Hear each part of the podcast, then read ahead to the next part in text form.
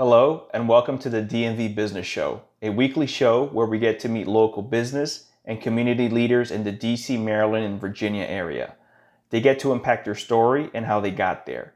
You can expect to hear advice and learn about their journey and how they went from point A to point B. My name is Odo Sevilla and I'm a commercial real estate advisor in the local D C, Maryland, and Northern Virginia area. I have been very fortunate to have worked with many amazing entrepreneurs and executives, from startup founders to international Fortune five hundred companies. And one of the things I love about what I do is I get to form these great relationships with some interesting people. I get to know them and I learn about how it all started. And I love hearing a good business story. When I'm not working in commercial real estate, I just also happen to be the host of this show. So please enjoy and welcome to the D M V Business Show. Hello, everyone. Welcome to the D M V Business Show. I'm your host, Odo Sevilla, and today I have a very special guest for you, Fernando González. Fernando is the pitmaster and co-owner of two fifty Barbecue in Maryland. Welcome to the show, Fernando. Hey, Odo. Thank you for having me. Pleasure is all mine. Um, so before we go into your personal journey, if you don't mind explaining to the audience, who is, what is two fifty Barbecue if they haven't heard of it yet? They must be under a rock, but maybe there's a few out there. You want the long version or the short version? Well, I'm sure we're going to have the we long have like version hour, throughout, right? throughout, throughout the whole episode, but uh, I guess the medium version. Good choice. Um, my wife and I, we've always been entrepreneurs, pretty much. Uh, I was born and raised during the Civil War in El Salvador. Uh, that lasted from nineteen eighty to nineteen ninety-two when the uh, peace agreement was signed.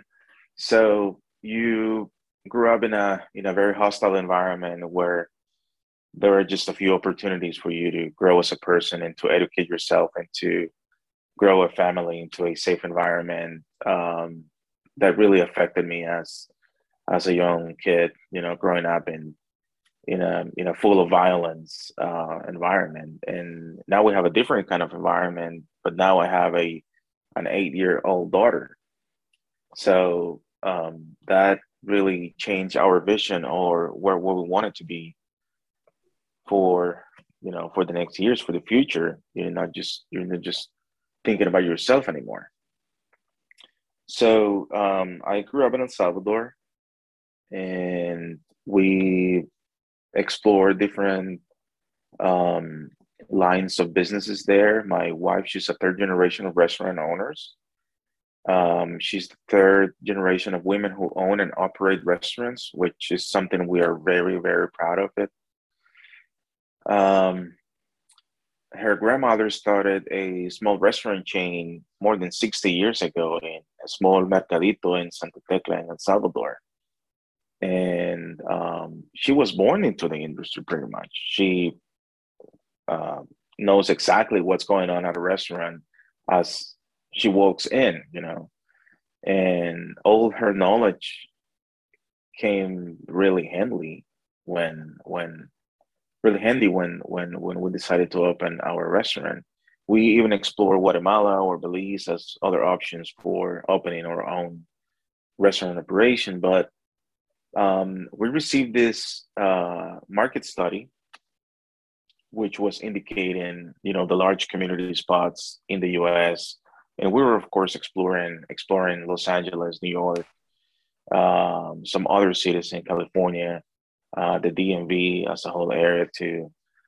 And it was like a no-brainer decision there, no-brainer when it comes to deciding opening a Salvadoran gastronomy restaurant when you have this dense population of Latinos, um, especially from Central America, which we share we share a lot of uh, similarities in, in in our menus, in our gastronomical approach to to to our menus. Um, but at the same time, I felt like there was a lot of competition already. There was a lot of um well-established restaurants for la- the Latino population in the area. Uh, same thing for Los Angeles. But at the same time, I was traveling back and forth with another side hustle that I have with with with Debbie, my wife, uh, which was a shipping company. We were traveling to different cities in the U S and um, also related to the immigration wave from Central America to San Salvador. We were shipping things from San Salvador to different cities in the United States, um, food, uh, documents, um, uh, clothing, uh, shoes, whatever, whatever. It, it was like a small FedEx cargo uh, thing.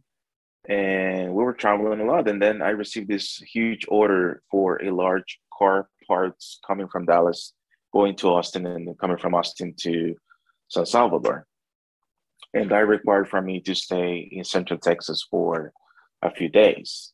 And while I was handling all the shipment, uh, I just Googled what to do in Central Texas, what to do in Lexington, Lockhart, Taylor, or Austin, Texas. And top of the list were probably five different barbecue tours that you can take there. And I don't know, probably being a foodie in El Salvador, I said, well, this is, this is, you know, my way to go here. And I took my trip to some of the best barbecue joints in, in Central Texas. And I got completely hooked and drawn into the whole barbecue restaurant industry, hospitality, and the life of a pit master and the whole barbecue culture that they have there. That's pretty much what attracted me into the barbecue world. Interesting. Thank you for sharing that. Sure. What, um, what part of El Salvador did you grow up? I was born in Santa Ana, which is uh, western side of the country, but I moved two years, uh, when I was two years old, I moved into Antiguo Cuscatlán, which is right next to the capital. Okay. So I guess it's a, a suburb sort of uh, San Salvador. Correct, correct. And then um, in this little area, in the suburb of San Salvador, um, we were kind of surrounded by different uh, military institutions, military facilities. So we, we receive a lot of a lot of noise in there, mm. in that area. Yeah. yeah. You, you said, Fernando, you grew up during war. Um, how, how was that for you? What do you remember growing up? Um, that's a very good question. Um, I think now dedicated one hundred percent to the food industry, I remember food being scarce. Not because we were unable to afford it. Uh, my father, he is an accountant, and he had a, he had a very good job in El Salvador. But the thing is, towards the end of the war, towards the the hardest part of the of the of the war, which was late eighties, um, food was scarce in the cities because we were unable to obtain it from the outside of the capital. Um, guerrilla will take um, strategic positions to uh, stop that uh, influx of food and uh, supplies and um, uh, hardware and tools. And it was like strangling the city. Mm-hmm. And battles will continue in the uh, uh, peripheria, in the, in the in the suburban areas of the of the capital. So, you know, prior to those days, you will have a lady with amazing vegetables in front of your door, or another guy with a pickup truck selling you fresh fish straight from the port. Or you will have uh, fresh product in your door, you know, different types of, of fresh product. That stopped during uh, the Civil War, towards the end of the Civil War, because, you know, the war was really getting into another another level. Um, so I do remember that. Um, and that's why I think we started becoming more uh, creative for, for the kitchen. I remember as a, as a, as a, as a young kid, Uh, I always liked the, the kitchen environment, and I will sneak into our backyard. There was a, a farm in the backyard, and I would sneak into the farm and see, you know, what fruits, what vegetables, what spices could I find, and adding those spices or those vegetables to my mother's recipe without her noticing it, just to spice up the flavor, you know.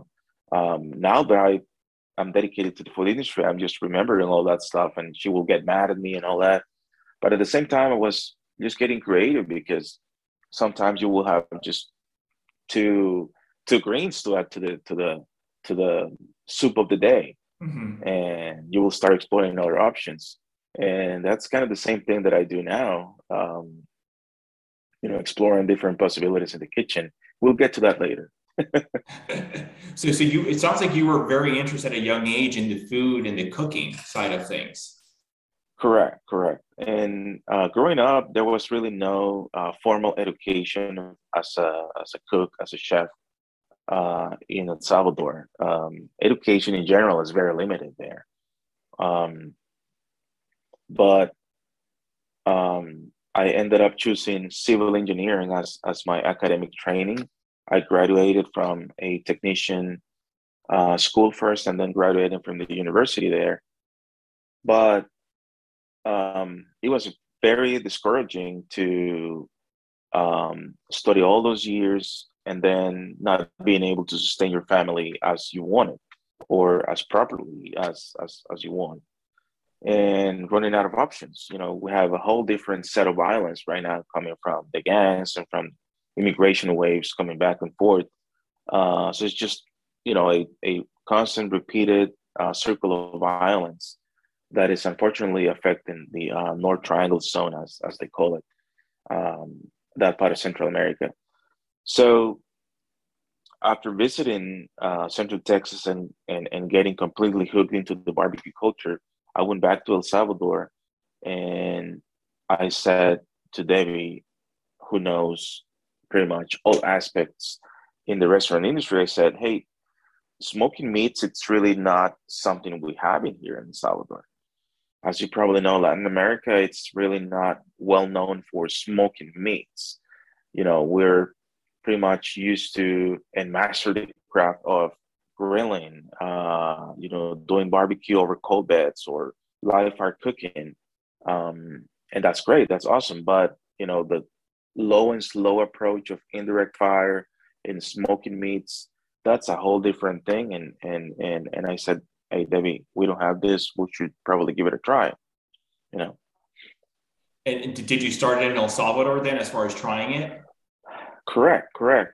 Um, when I when I went to Franklin's Barbecue in Austin, Texas, which is for me personally uh, the most influential restaurant.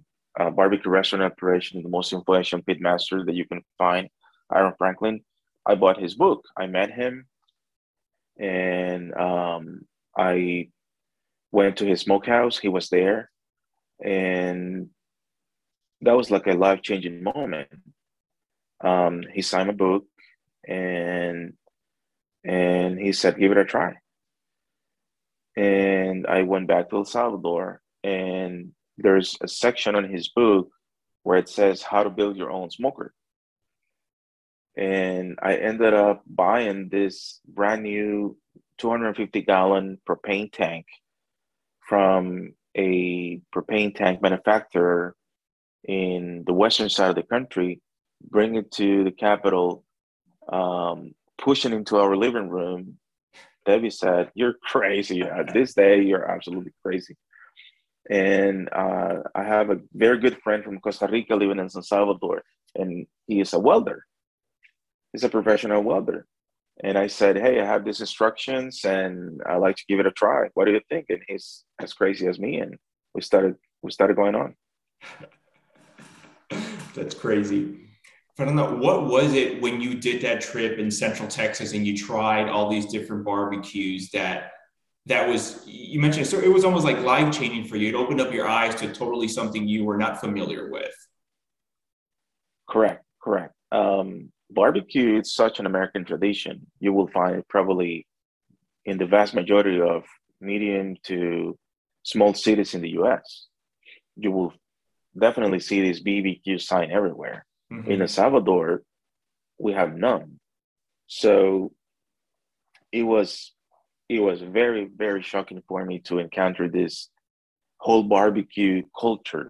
Mm-hmm. And whenever I was visiting a barbecue restaurant in Texas, they will open the doors of their smokehouse and the pitmaster will come and greet you and and ask you where you're from. And the whole hospitality was, was really amazing uh, to me. And the results, I mean, um, I've never experienced this high, dense, smoky profile on a meat, or um, this collagen really rendered, and um, this slow and low and slow approach, or even the smell when as you approach to a restaurant that is running one hundred percent wood. That's a whole different thing. Or being out of line for four hours or two hours or one hour even. Mm-hmm. Um, it's definitely a whole different approach to cuisine, and that really attracted me. So you, yeah. you bring your you bring your friend into the living room and you start building this thing, and, and then what happens? Uh, police came to the door, man. Uh, that's what happened. That's what happened.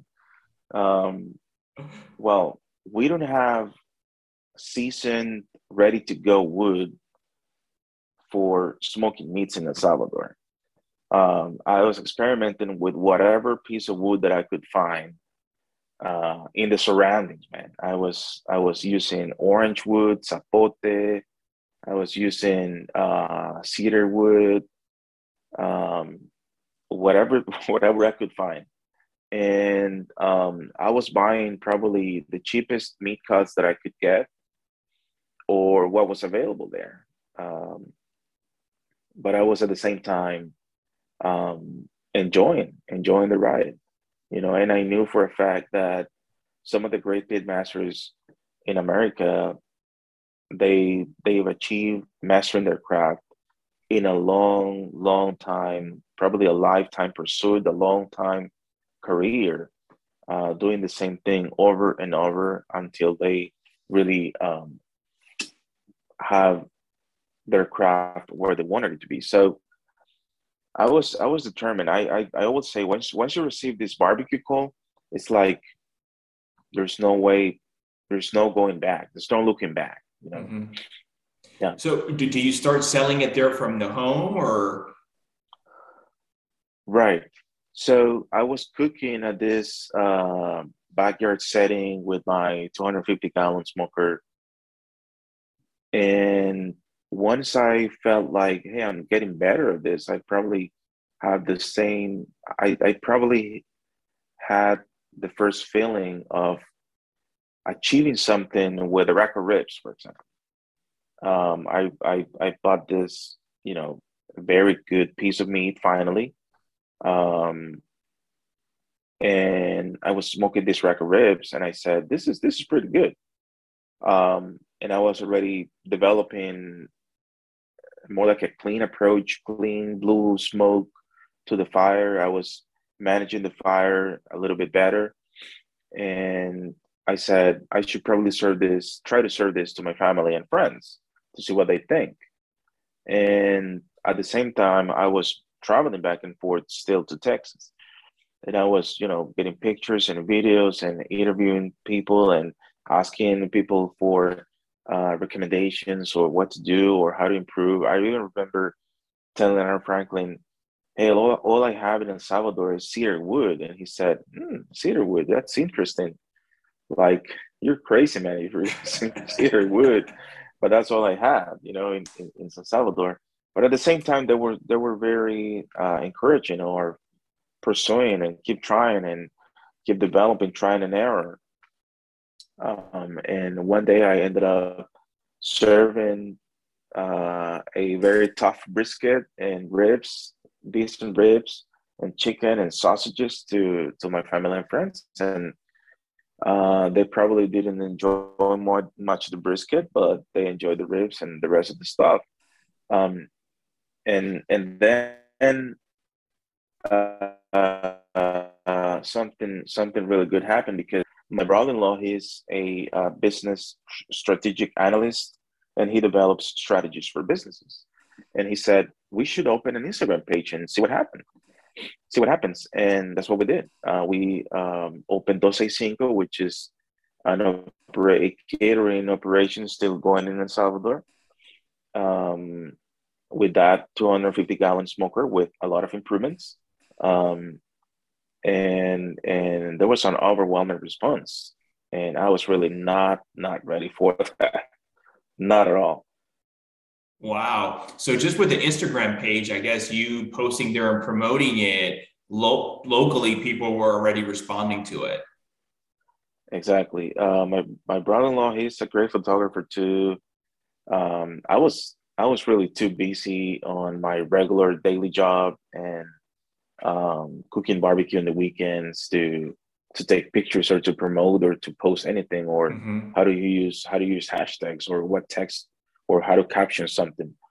But he was dealing with all that. And what happened was um, we have the largest U S embassy in Central America.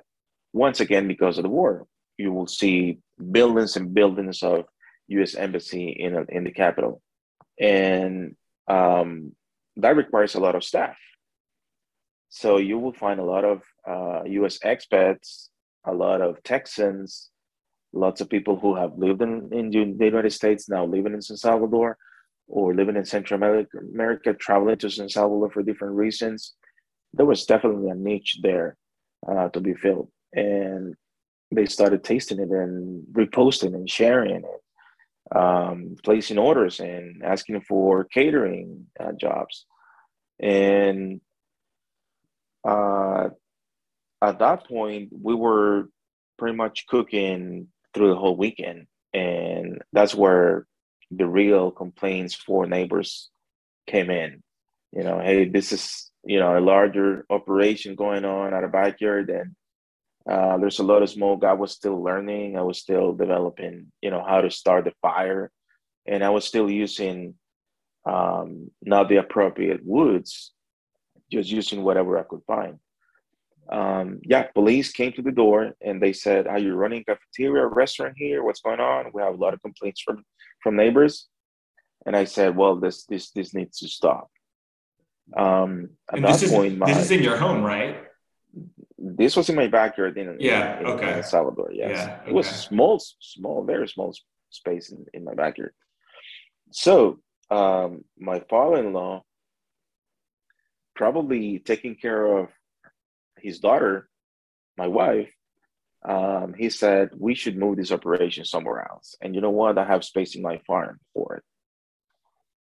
And he happened to have a great outdoor space. Um, it was a very spaced out farm with tons of animals and a lot of clean air, a lot of space, a lot of wood. Um, and he had this um, one story long building, which was being recently used as the creamery. They used to be, um, um, um, cook, I don't know if that's a word. They used to um, manufacture cheese and cream in that facility. And that was emptied out because they moved that operation somewhere else. So that was available. It was all permitted. Uh, there was a space. It was perfect. Um, we loaded up the, the, the two hundred fifty gallon smoker in a big truck. It was heavy, man. That was, it probably took like seven, eight guys, including me, to load everything up and move it, move it to the farm. But that was the best decision ever. At the farm, I was then finally able to start developing my approach as a pit cook. And, and at this time, Fernando, you're still full-time, I guess, doing the shipment, traveling back and forth to, to the U S and El Salvador, and at the same time on the side, running this barbecue operation. Correct. I was using my vacation travel from my uh, full-time job to travel back and forth to the U S. I was spacing out the days uh, throughout the year. I had a premises manager uh, job, full-time job in El Salvador. I was overseeing six buildings. And during the weekends, I was running this catering operation for barbecue. I was packed. Um, but very exciting times, very exciting times. And at the farm, then we were really able to control the fire for a whole night, for example, or having a properly seasoned wood, or um, building a fire without being worried about neighbors, or um, buying high quality meats and having an appropriate um, freezer and appropriate refrigeration system to properly storage them. So that's when really um, everything everything went to another quality level. Yeah. Was there ever a point there in El Salvador where you sort of left the full-time job and focused one hundred percent in barbecue? Or before that, did you immigrate then to the U S before that even occurred? Um, I ended up quitting my, my regular full-time job like three months be- before coming to the U S. Um, and I was at that point pretty much dedicated to traveling and dedicated to the to the to the uh, barbecue barbecue catering. Okay. Yeah, but at the same time, um, the decision to come into the U S was already taken, so um, there was no purpose in me focusing on that job anymore. That was another. We had another vision already. Sure. What, yeah. what was what was the main reason to come to to the U S? Um. Um, it was, it was, um, it was a tough decision really, because you still have your family, you still have your, all of your friends, uh, you have your net in, in your safe net in El Salvador. But at the same time, David and myself, we had our daughter, she was four years old at that, at that moment.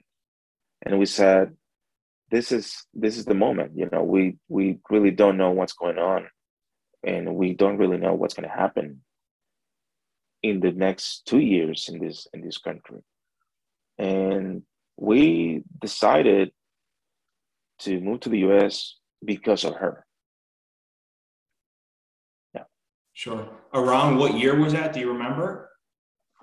That was uh, mid twenty eighteen. We moved to the U S uh, towards the end of twenty eighteen. Okay. Oh, wow. Yeah. So, yeah. Okay. Almost four or five years here then. Yeah, fairly recent. Yeah. Fairly recent. Four years ago. Yeah. You, you've, you've done a lot in four years, Fernando. I don't know. I don't know. We'll see. Yeah. I'm sure there's no, still a lot to go, but, but yeah. Right. No, we're enjoying it, man. I mean, um, being able to take my daughter to the park, that's that's a win for me. Sure. You know, something, some daily daily routine things that I will never do in El Salvador, I'm able to do it here. That's that's my win already. And and you were mentioning earlier, as far as doing some studies where there's a lot of, I guess, Central America, people from El Salvador. Is that the main reason you chose the D C metro area, the D M V area? Correct. So we received this market study about the Latino population in different cities, thinking about the uh, Salvadorian gastronomy flag that my uh, wife's family has in El Salvador. They have eight restaurants there, and it's a pretty well-established uh, restaurant. But at the same time, I remember when leaving uh, that um, office meeting, when we Um, commission our market study, I said to to the um, I said to I said to them, please include a little bit of research about Texas barbecue in your in your market study. And they said, well, well, we'll we'll we'll include it. We'll give it a try. And I remember when we received this uh, market study complete, it was fairly clear that the D M V or Los Angeles was the to-go option. And um, at the same time, one of them whispered to me, there's also a huge niche for Texas barbecue in the D M V. You should look into that. Um, at that point, I established communication with Ray Ramirez, which was a uh, wonderful pitmaster in Los Angeles. Uh, he passed recently. Um, and I said to him, hey, um, there's an opportunity for us to come to the U S to open either a Típicos Margot Salvadoran flag gastronomy restaurant or a barbecue joint. What do you think? And Ray Ramirez from uh, Ray's Barbecue, he was really the person who told me, um, you will find a pupuseria or a típicos or a Salvadoran gastronomy restaurant in every corner in, in Los Angeles. And some of them are selling a pupusa for ninety-nine cents.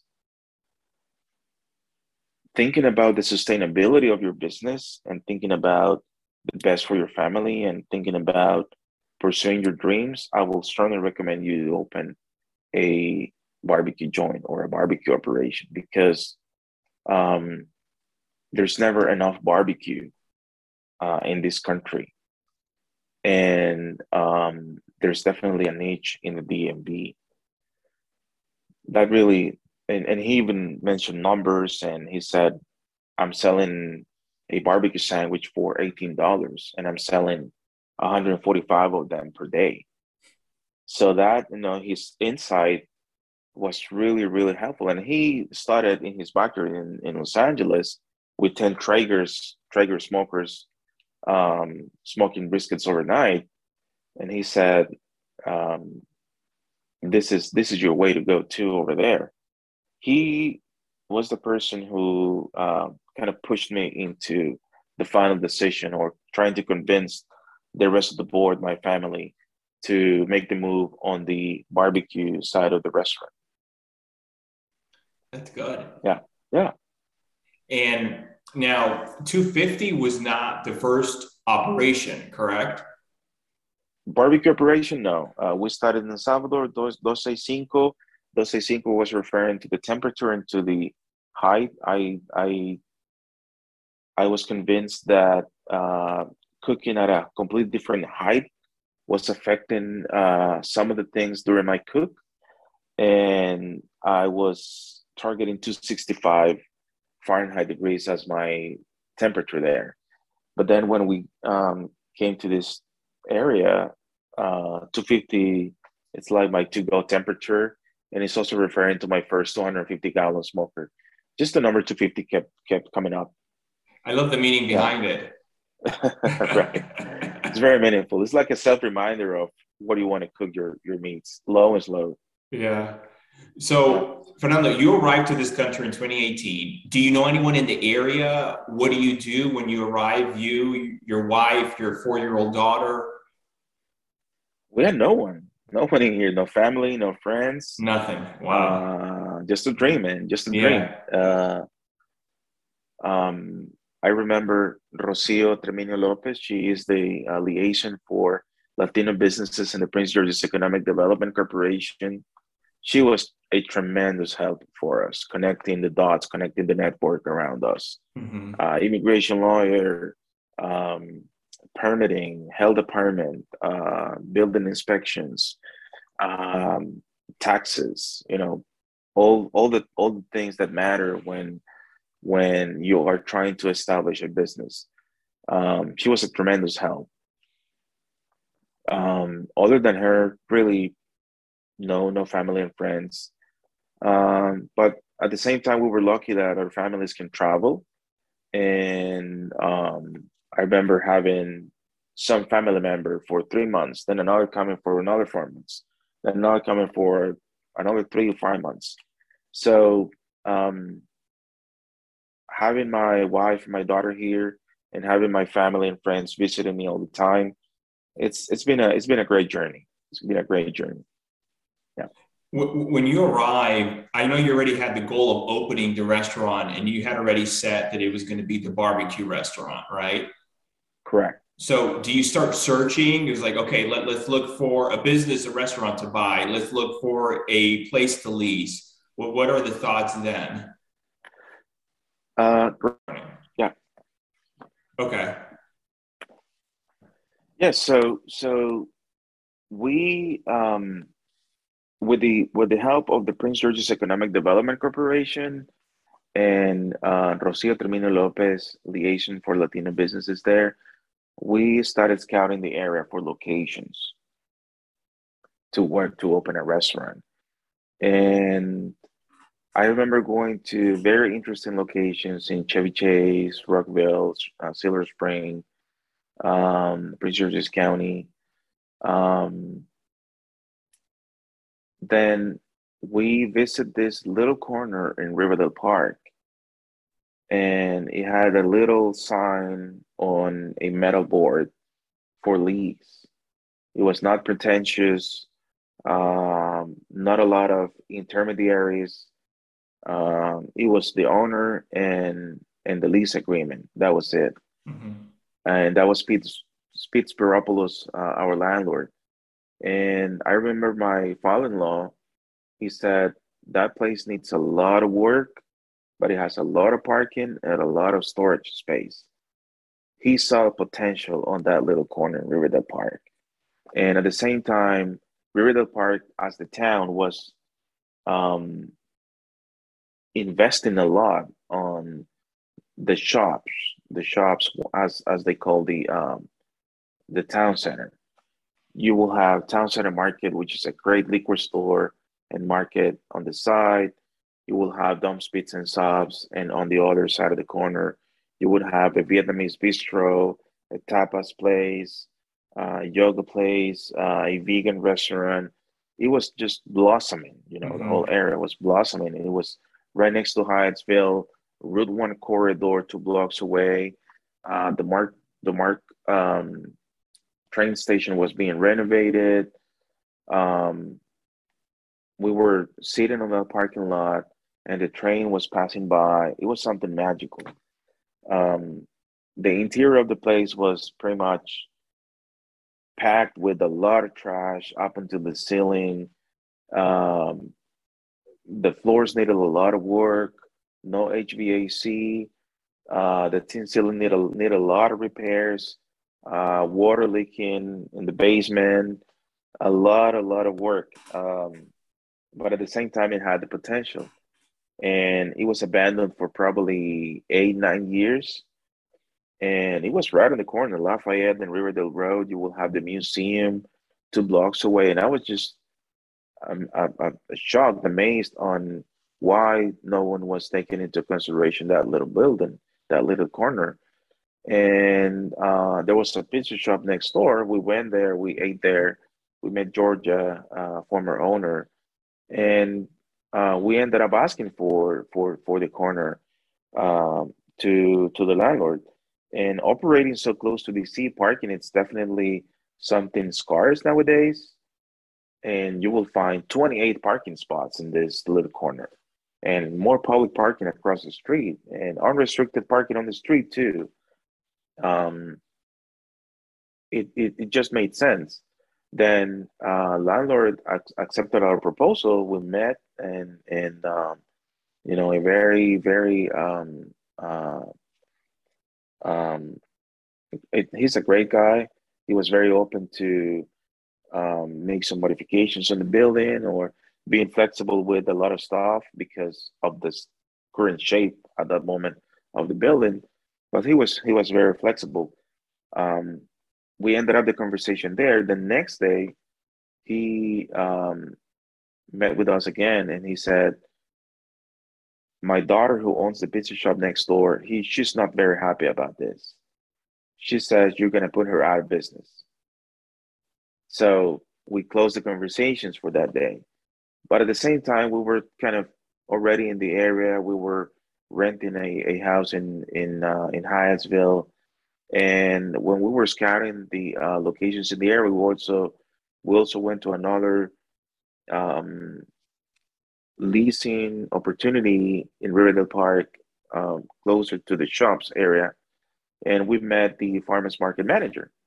And he said, despite or despite of what happens, you know, either here or in some other location, you probably want to give it a try here at the farmers market to see what happens. And it made sense. You know, that was already in our plans to try to, you know, uh, put the word around of our brand. Uh, in farmers markets, in breweries, there's a beautiful meadery in Hyattsville doing pop-ups here and there. And we applied for our health department uh, license. And um, we were serving barbecue probably within two weeks at the farmers market. Um, and then landlord came again to our stand. And he said, my daughter says she is willing to um, sell you the pizza shop so she can retire. She's been there for thirty years, and she wants to move to Florida, and she wants to know if you want to buy her buy her out. Uh, we stuck with the idea, um, and then the farmers market operation kept growing. All of a sudden, we had a following. We had a line at the farmers market, and um, that market specifically has been up and running since nineteen eighty, so it has a lot of following there. Um, and we just, we were deepening our roots into the community through the farmers market. Um, so we started exploring the possibility of buying the pizza, adding the restaurant operation next to it, and connecting the whole operation, the whole building, the whole first level, through the basement, through the uh, first floor, um, connecting the brands, and um, adding all the parking space to the two restaurants. It just it just made sense, you know. There was a space for the smokehouse on the side of the building too, and and uh, permits were um, easier to get. Um, at least less red flags in the permitting in the permitting process. So. Um, I've enjoyed many episodes of your show, and I think this is very important. You know, get to know your brand, get to know your your your community, get to know um, having a study market, a, a market study in your hands, um, exploring. You know, uh, get your name out there to see what happens. You know. Yeah. So yeah. It, it it starts then. As far as your your physical location, you first then acquire the Dom's, the, the pizza shop, right? Correct. And then from there, two fifty eventually is born next door. Correct. We were uh, managing Dom's. We were serving at the farmers market on Thursdays, and we were doing pop-ups at the, at the pizza shop on the weekends. Ah. Uh, uh, because the pizza shop was closed on Sunday, so we were doing barbecue Sunday and Thursday, Sunday and Thursday in different in two different locations, and Dom's was open seven, six days a week. And at the same time, we were um, working next door to uh, open the, the barbecue shop next door. And that required a lot of time, a lot of money. Uh, Dumm's was kind of like an instant cash flow to do all the repairs, all the uh, improvements that the new restaurant needed. Mm-hmm. Yeah. And, and at this time too, Fernando, you're you're running day to day Dom's, right? You and your wife, you're there. Okay. Correct. Correct. Pretty much.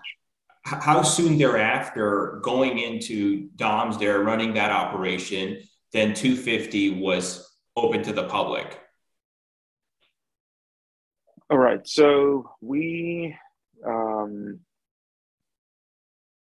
we run Dom's Pizza and Subs for a year, close to a year. Mm-hmm. And then after that, we were almost ready to open two fifty. Okay. Next door. We were just waiting for permits. Sure. And that that is taking us to March twenty twenty. Um, then the pandemic hit. We had our first lockdown in April twenty twenty. When we were ready to open. I literally got the last permit, the last use and occupancy permit um, on the first week of lockdown. Even the inspector was not ready to go there. He did a virtual, you know, inspection. Um, he was at the building many, many times before, so he just, he was just checking a few things virtually. And he said, well, you've been granted your use and occupancy permit, you can open now. And we said, we can't open now. It's it's lockdown, man. Um, oh, that man. was that was a huge setback, um, mentally at least. But rent was due, and we were burning cash throughout the pro- throughout the whole throughout the whole project. Uh, we had, you know, a little investment money from from um, my father-in-law. We had our lifetime savings. Uh, we had Dom's, which was injecting uh, funds to the to the corporation, to our little corporation. But at the same time, you're burning a lot of cash. And um, we said, we we have to open it. You know, there, there was, uh, at, at that point, you didn't know if that's that was going to last a month, two weeks, a year, two years, uh, you wouldn't know. Um, we knew we had to pay rent and utilities, mm-hmm. no matter what. Uh, there was no open conversation with the landlord because, again, you you just didn't know what, what was going to happen. Um, so we decided to open. Uh, um, no previous announcement. No, no, nothing. No advertising. No publishing anything. Uh, it was just really um, not even a soft opening. I mean, it was like a secret opening, per, pretty much. Uh, it was uh, all of a sudden a whole restaurant barbecue operation, and it was all of a sudden a takeout uh, restaurant. But um, I'm really thankful to my brother-in-law and Debbie, who knows. They they just know pretty much everything about the restaurant industry, and they just said, we need to pivot. And we need to pivot quick, like overnight. And uh, we designed the restaurant in order to be an authentic Texas barbecue restaurant in which you will come, you will do the line, you will get your sides, you will get your meats by the by the pound, you will have the scales, then you go to register, and then they will tell you how much it is, you will look for a table. And that was gone. It was all of a sudden a takeout place. Um, I remember uh, we had this Costco table, plastic black table, uh, on one corner of the of the restaurant, and everything everything else was empty. And people were kind of, you know, coming to this shady place, open, not open, what's going on here, using masks. Everybody was confused, even local authorities, health department. There was no clear communication. Um, very, um, lots of anxiety, mm-hmm. um, and people would come and look at that table and say, "Oh, that is your contactless pickup table. I love that." And we were like, "No, that's our only table. We have no money to buy anything else. You know, we have no money to buy any other table or chairs or anything else. That's our that's our only table. You can pick up your order there." Um, but at the same time, we were able to pivot. And I remember the next weekend, that was one weekend, and the next weekend, for some reason, uh, Tim Amner, uh, Eater D C writer, came. Um, he also writes for um, Thrillist and uh, Edible D C magazine, and he's, he's a great writer. He came and he said, Um, I'm here to pick up my order. I had no idea who he was. Sure. I get his bag, and as he was walking out to his to his car, I said, "We open today." And he left his his his bag on, on his car, and he came back and he said, "You opened the restaurant today? Like, you know what times are we facing right now?" Mm-hmm. They said, "Yeah, man, it's the smokehouse is on the side of the building. We're cooking barbecue on a five hundred gallon smoker here. We're serving here. And we open uh, pretty much today because the previous week was pretty much um, the following that we had on the farmers market. It was like the first day open to the public." And that was like a completely different uh, approach from him. Uh, opening a restaurant during the pandemic, especially a restaurant, uh, migrating everything from a full-service restaurant dine-in to a takeout, um, using a wood-supplied-only smoker. Um, how are you doing this? Where are you from? Um, I think he was appealed to the story too, you know. Yeah. Um, and that was um, that was something. Um, I think. The next day, a great article came up in, in Eater D C, and I think it all picked up from there. Wow. Yeah. And just out of cheers. nowhere, he just, cheers, just, just just out of nowhere, Fernando, he he just found you and just decided to place an order and try it? I believe, I I don't know if this is the right version. Um, I might, I should ask him. um I think there was a barbecue blog.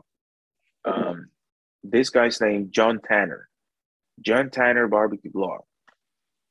He is uh, a lawyer, and he certifies barbecue joints for a movement that is called um, True Q, the True Q organization.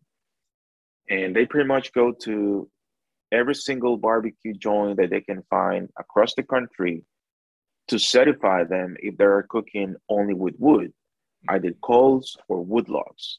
No electricity, no gas, no liquid smoke, no artificial methods.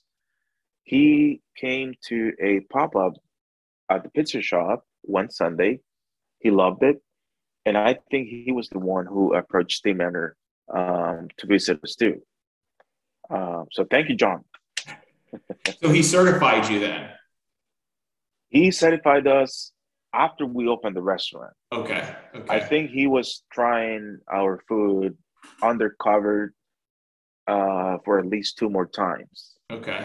John Tanner. And when he was able to determine that we were definitely using only wood, uh, smoking meats on site, um, no artificial methods, and, and we were serving like a full scale at that point, um, then he certified us. Sure. Yeah. So I'm sure, Fernando, that those beginnings, weeks or months when you opened during COVID, were tough times for, for you and two fifty. How, how, and especially when that article came out here, that local article, how has things changed now? I remember when when that article came out, we were simply not ready. We were simply not ready, especially for volume, because um, back in those days, you couldn't say, hey, can you send me five more cases of brisket for next week? There was a whole amount of insert uncertainty of what was going to happen. You would probably ask for ten cases of brisket and you will receive two. Or you will receive them on Friday when you order it for Tuesday. Or you will receive a huge twenty pounder brisket instead of a regular twelve, fifteen pounds brisket, or you'll receive um,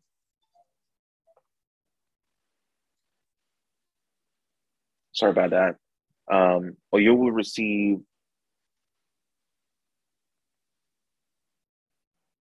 um, pretty poorly trimmed ribs, or you won't receive your turkey for the week, or Um, you were unable to find uh, seasonings or the right uh, mashed pepper that you wanted, or uh, you will face uh, prices changing overnight, you know, due to, you know, staff shortages or uh, transportation costs or uh, lack of drivers from the suppliers.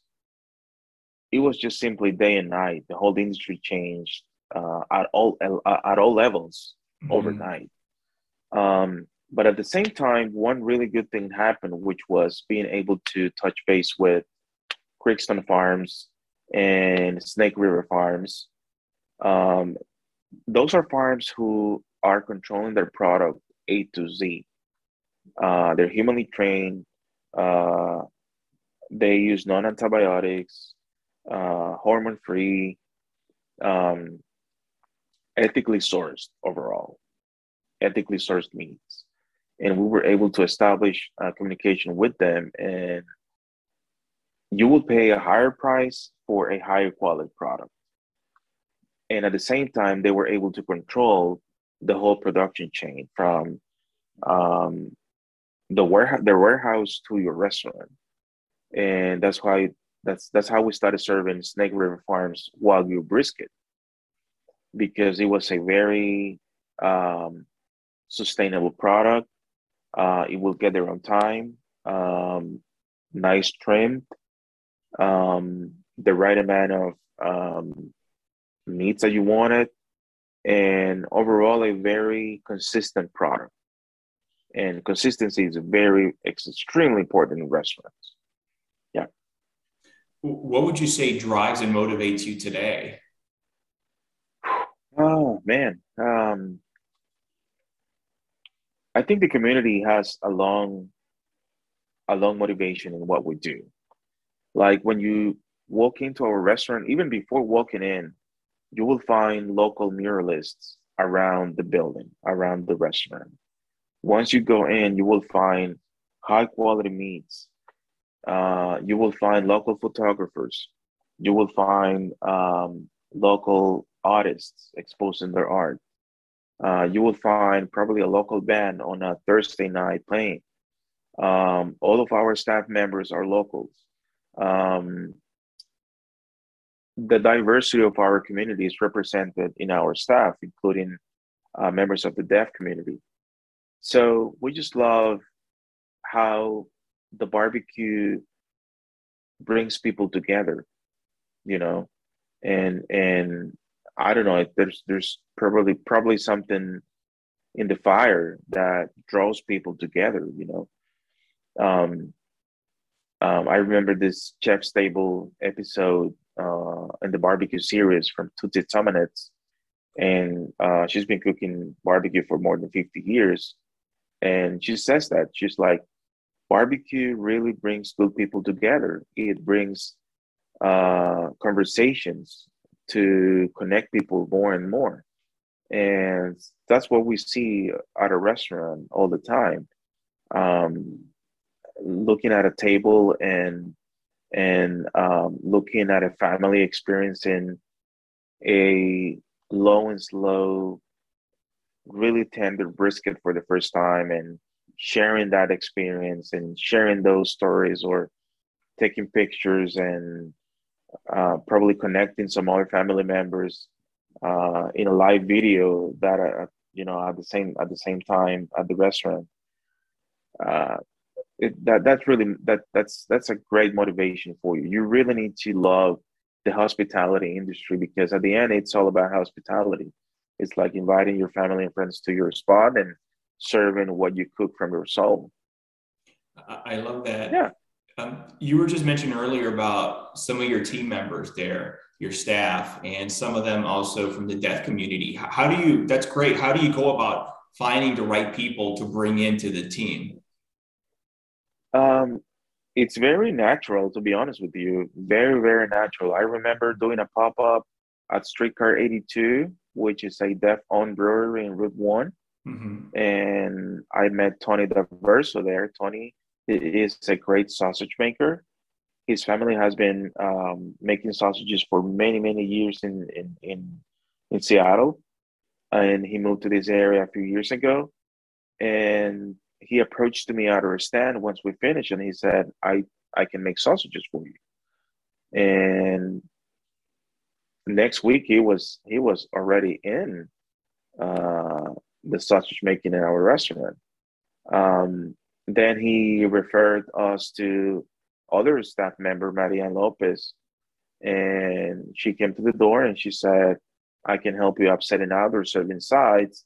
And she referred to another staff member uh, who is staff, um, Mariana Paloma. So it's, it's really, really natural. Once you have a great work environment, I think people will, will come, you know. Mm-hmm. Um, till the day, I only put a now hiring sign once in our restaurant.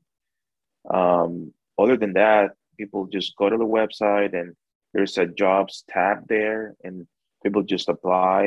And we have a large base of um, contacts that we can that we can call. And once they come to the restaurant and they see, you know, pretty much um, a very easygoing working environment and all the community members represented, and you know we work with a with a um, work lifetime balance schedule, um, something like having a weekend off at the restaurant industry. It's like unthinkable in other in other operation. It does exist in our operation because we can accommodate to that, you know, um, or paying living wages to our to our staff. Um, I think uh, uh, we own everything to barbecue. Barbecue, it's it's a really amicable hospitality environment, um, and once you are able to uh, project that hospitality towards your um, suppliers, towards your uh, staff, towards your your your customers, your patrons, it's it's something magical. It's something really hard to explain. Something really hard to replicate, but at the same time, if it happens, um, it's something to to really take care about. That, that's great, Fernando, because, yeah. you know, talking to some restaurant clients of mine, especially when COVID hit, um, they had difficulties hiring. Even now, when, when they were able to open, some of the staff just totally left the hospitality and restaurant industry and well, went to other places. But I'm glad to hear with that community that you build with your barbecue restaurant, not a problem at all for you. Thank God, no. And and I, I once again, barbecue showed me that, proved us that from early beginnings. Mm-hmm. And that is something you you won't be able to find probably in other in other cuisine styles. Um, we've been traveling to Texas a lot, to Houston, to Dallas. We were recently at the Fort Worth area visiting uh, top barbecue joints there. And it just amazed me how How, for example, a pitmaster that has been up since two a.m. is able to take you into the smokehouse at eleven a.m. the next day and open the doors for you and um, cut a slice or slice a, a, a piece of meat for you and share a meal with them and talk to them and sharing secrets or changing communication or changing notes or just talking about whatever. Mm-hmm. Um, it's it's it's just amazing um, how how how that works. Or the line waiting for um, a barbecue meal. I was at Goldie's Barbecue, which was recently named as the number one barbecue joint per Texas Monthly, and we were there for four and a half hours making a line. And at the end, you're just friends and exchange contact with all the people in line, or at least four to ten, uh, five to ten people behind you on the line because we were first line. Um, it's just something, something, hap- uh, something magical, or, or you know, that that community sense around barbecue. Um, we just love it, and and it showed us the way of of where to um, uh, direct our efforts with the restaurant. Sure. Uh, yeah. To to be respectful of your time too, I'm coming uh, to an end here. When, when you're not busy running the business, what do you like to do for fun in your free time? Hey, that's a great question, man. Uh, I'm a great D C United supporter. I go to Autofield a lot. Um, and I really love music. Uh, I used to have a band in El Salvador. Ah. Uh, I used to be a, a drummer percussionist there. And I love to go to concerts. And unfortunately, that during the pandemic has been cut off too, but it's slowly but surely coming back. So I, that's that's something I really enjoy too, going to concerts, enjoying live live music. Um, and recently I'm really enjoying going to other restaurants to admire. Um, great. We, we were so fortunate. I mean, we're so lucky to have this amazing diversity. We have Chef Angel Barreto Aranju. He is a James Beard Award finalist. And going to his restaurant and experiencing a whole different culinary uh, approach, uh, or going to Danny Lee's uh, restaurants, or going to Javier Fernandez Cuyaya, or uh, Poggy Boy, um, Paolo Dunca. Um, I try to um, set apart some time to to go visit those amazing uh, restaurants, and we're so lucky to be surrounded by an um, an amazing diversity cuisine. Uh, we have Rose's Luxury. We have Maidan, uh, Lebanese cuisine. It's it's, uh, or you can ju- just go to a pupuseria one day, or go to uh, taqueria, taqueria habanero, or taco a la madre here in College Park. Um, you can literally have a completely different dining experience every single day, and and um. We are very thankful to our community because they have been able to embrace our approach to um, barbecue too, because we are Texas barbecue with a pinch of the tropics. And we are thankful for them to allowing us express our roots in our menu too. They will come to a restaurant, they will have the basic Texas barbecue menu, but at the same time, they will have chamoy watermelon, tajin green beans, brisket beans, uh, caramelized pineapple, maduros, you know, plantains with sour cream. All these different tropical flavors that they probably not used to taste with barbecue or paired with barbecue that we're serving them. But at the same time, they're giving it a try, and some of them are liking it. Yeah. Fernando, where can people find out more about you and two fifty? Um, you can find us on Twitter, TikTok, Instagram, Facebook, two, number two, and then letters fifty, two fifty B B Q or two fifty Texas Barbecue. Um, they can find us in our website, two fifty B B Q dot com. And you can also find our location, flagship restaurant in Riverdale Park. We are at forty-seven hundred Riverdale Road in Riverdale Park, Maryland, two oh seven three seven. And we also have a food stall inside Union Market in D C, Northwest D C. Uh, we're next to Taquerian. It's a great uh, diverse cuisine spot also inside Union Market. Um, although the Union Market location is very sandwich-focused, sandwich-based. Um, we don't have like like ten thousand options we have in Riverdale Park. It's a ten by ten stall, but you can also give us a try there. Awesome. Fernando, thank you so much for coming on the show today. Really appreciate it. Thank you, Odo, for having me. Pleasure's all mine. Take care, man. You too.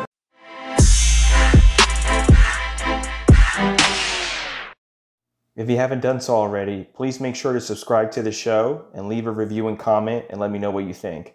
Thank you, and I'll see you all very soon on the next episode.